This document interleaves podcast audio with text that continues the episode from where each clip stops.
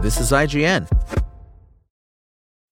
Spring? Is that you? Warmer temps mean new Allbirds styles. Meet the Super Light Collection, the lightest ever shoes from Allbirds, now in fresh colors. These must have travel shoes have a lighter than air feel and barely there fit that made them the most packable shoes ever. That means more comfort and less baggage. Try the super light tree runner with a cushy foam midsole and breathable eucalyptus fiber upper. Plus, they're comfy right out of the box. So, what can you do in a super light shoe? What can't you do is the better question. And because they're super packable, the real question is where are you taking them? Experience how Allbirds redefines comfort. Visit allbirds.com and use code SUPER24 for a free pair of socks with a purchase of $48 or more. That's A L L B I R D S.com. Code SUPER24.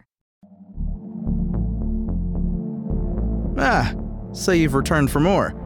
Welcome back to IGN's Top 25 countdown of the greatest horror movies of all time. We're glad you're still with us as we've reached our 20th most frightening film.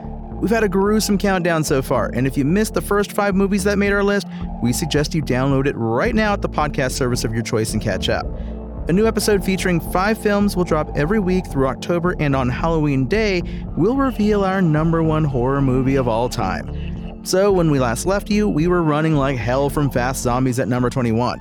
And now the countdown continues with number 20, The Fly from 1986. David Cronenberg's very R rated, very intense, and very excellent remake of The Fly puts Jeff Goldblum in the role of Seth Brundle, a scientist who invents telepods meant to change the world. Instead, they change him into a man-fly monster when a fly accidentally gets trapped in one of the machines as Seth teleports from one pod to the other.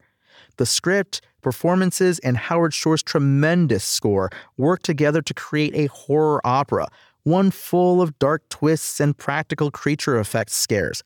Once all the gore and vomiting on food to eat it settles, we realize we've just watched a tragedy about a scientist who accounted for everything save nature finding a way to remind man not to play God. Kind of fitting that Goldblum learned this lesson here and again in Jurassic Park, no? Scene to watch with the lights on? Brundlefly inspecting a medicine cabinet turned museum of pieces of the manfly that his new insect body doesn't need anymore. Give yourself a gold star if you can spot his mason jarred junk or if you don't wince at the moment before the scene where Seth peels off his fingernails. At number 19, An American Werewolf in London from 1981. It rarely hurts to merge horror with a tinge of comedy, and John Landis's An American Werewolf in London is one of the finer examples of that combination. It's also one of several iconic werewolf movies that hit theaters in 1981. Of the trio, American Werewolf remains the most popular and well loved. The film begins with two backpackers traveling the English countryside. When only one survives an attack by a vicious wolf, he becomes convinced he's been infected by the werewolf's curse. And it wouldn't be much of a werewolf movie if he turned out to be wrong. An American Werewolf in London stood out at the time thanks to its amazing makeup and special effects work. Never had the werewolf transformation seemed so convincing. The humor didn't hurt either. And then there's the brilliantly demented nightmare sequences. But American Werewolf was ultimately a tragic horror film, and one certainly deserving of remembrance today. American Werewolf's iconic transformation scene is a showcase for just how grotesque and painful the werewolf curse can be. When David wolfs out, what ensues is a graphic transformation of man into werewolf. This all too convincing display of special effects and makeup work from 1981 still holds up today. Next, at number 18, Let the Right One In from 2008. Can you believe that there's a movie on our list that got its title from a Morrissey song? This most unusual of love stories is a Swedish film which hit it big internationally, with its tale of a 12 year old boy and his centuries old vampire who looks like a 12 year old girl, but most certainly isn't. Whether or not Oscar and Eli's relationship is an equal partnership, or Oscar is doomed to become the vampire's next Håkan, the old and ill fated human who takes care of Eli early in the film, isn't clear, but it's an engrossing story from start to finish. Though chock full of bloody good horror moments, director Tomas Alfredson's film works so well because it is acutely interested in its two lead characters.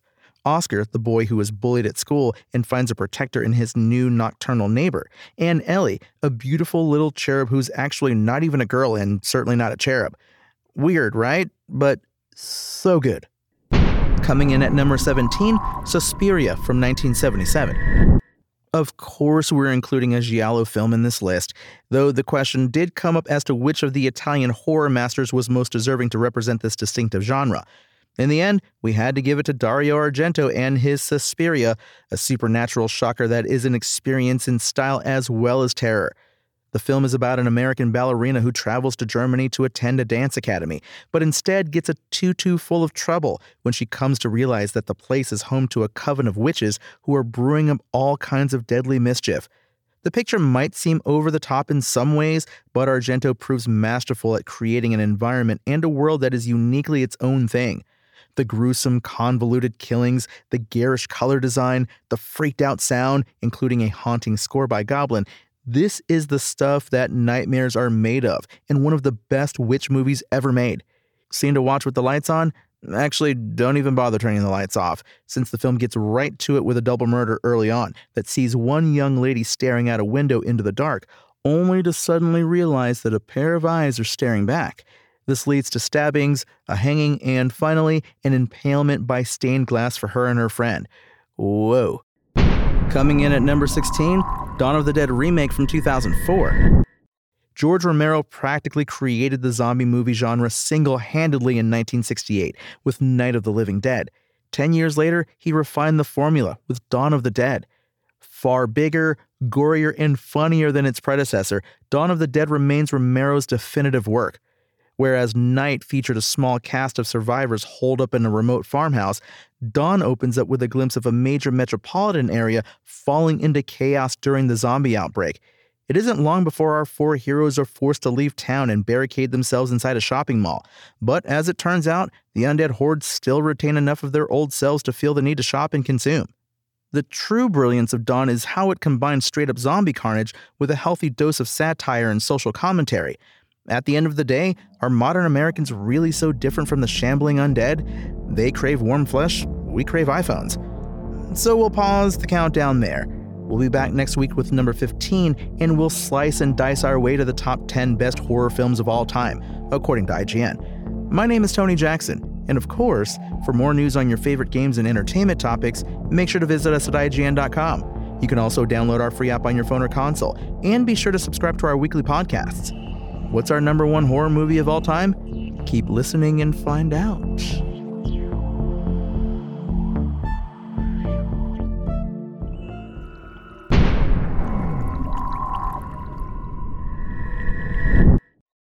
Want to learn how you can make smarter decisions with your money? Well, I've got the podcast for you. I'm Sean Pyles, and I host NerdWallet's Smart Money Podcast our show features our team of nerds, personal finance experts in credit cards, banking, investing, and more. And they'll help you make the most of your money while cutting through the clutter and misinformation in today's world of personal finance. You'll get clarity on strategies to help you build your wealth, invest wisely, shop for financial products, and plan for major life events. Listen to NerdWallet's Smart Money Podcast wherever you get your podcasts.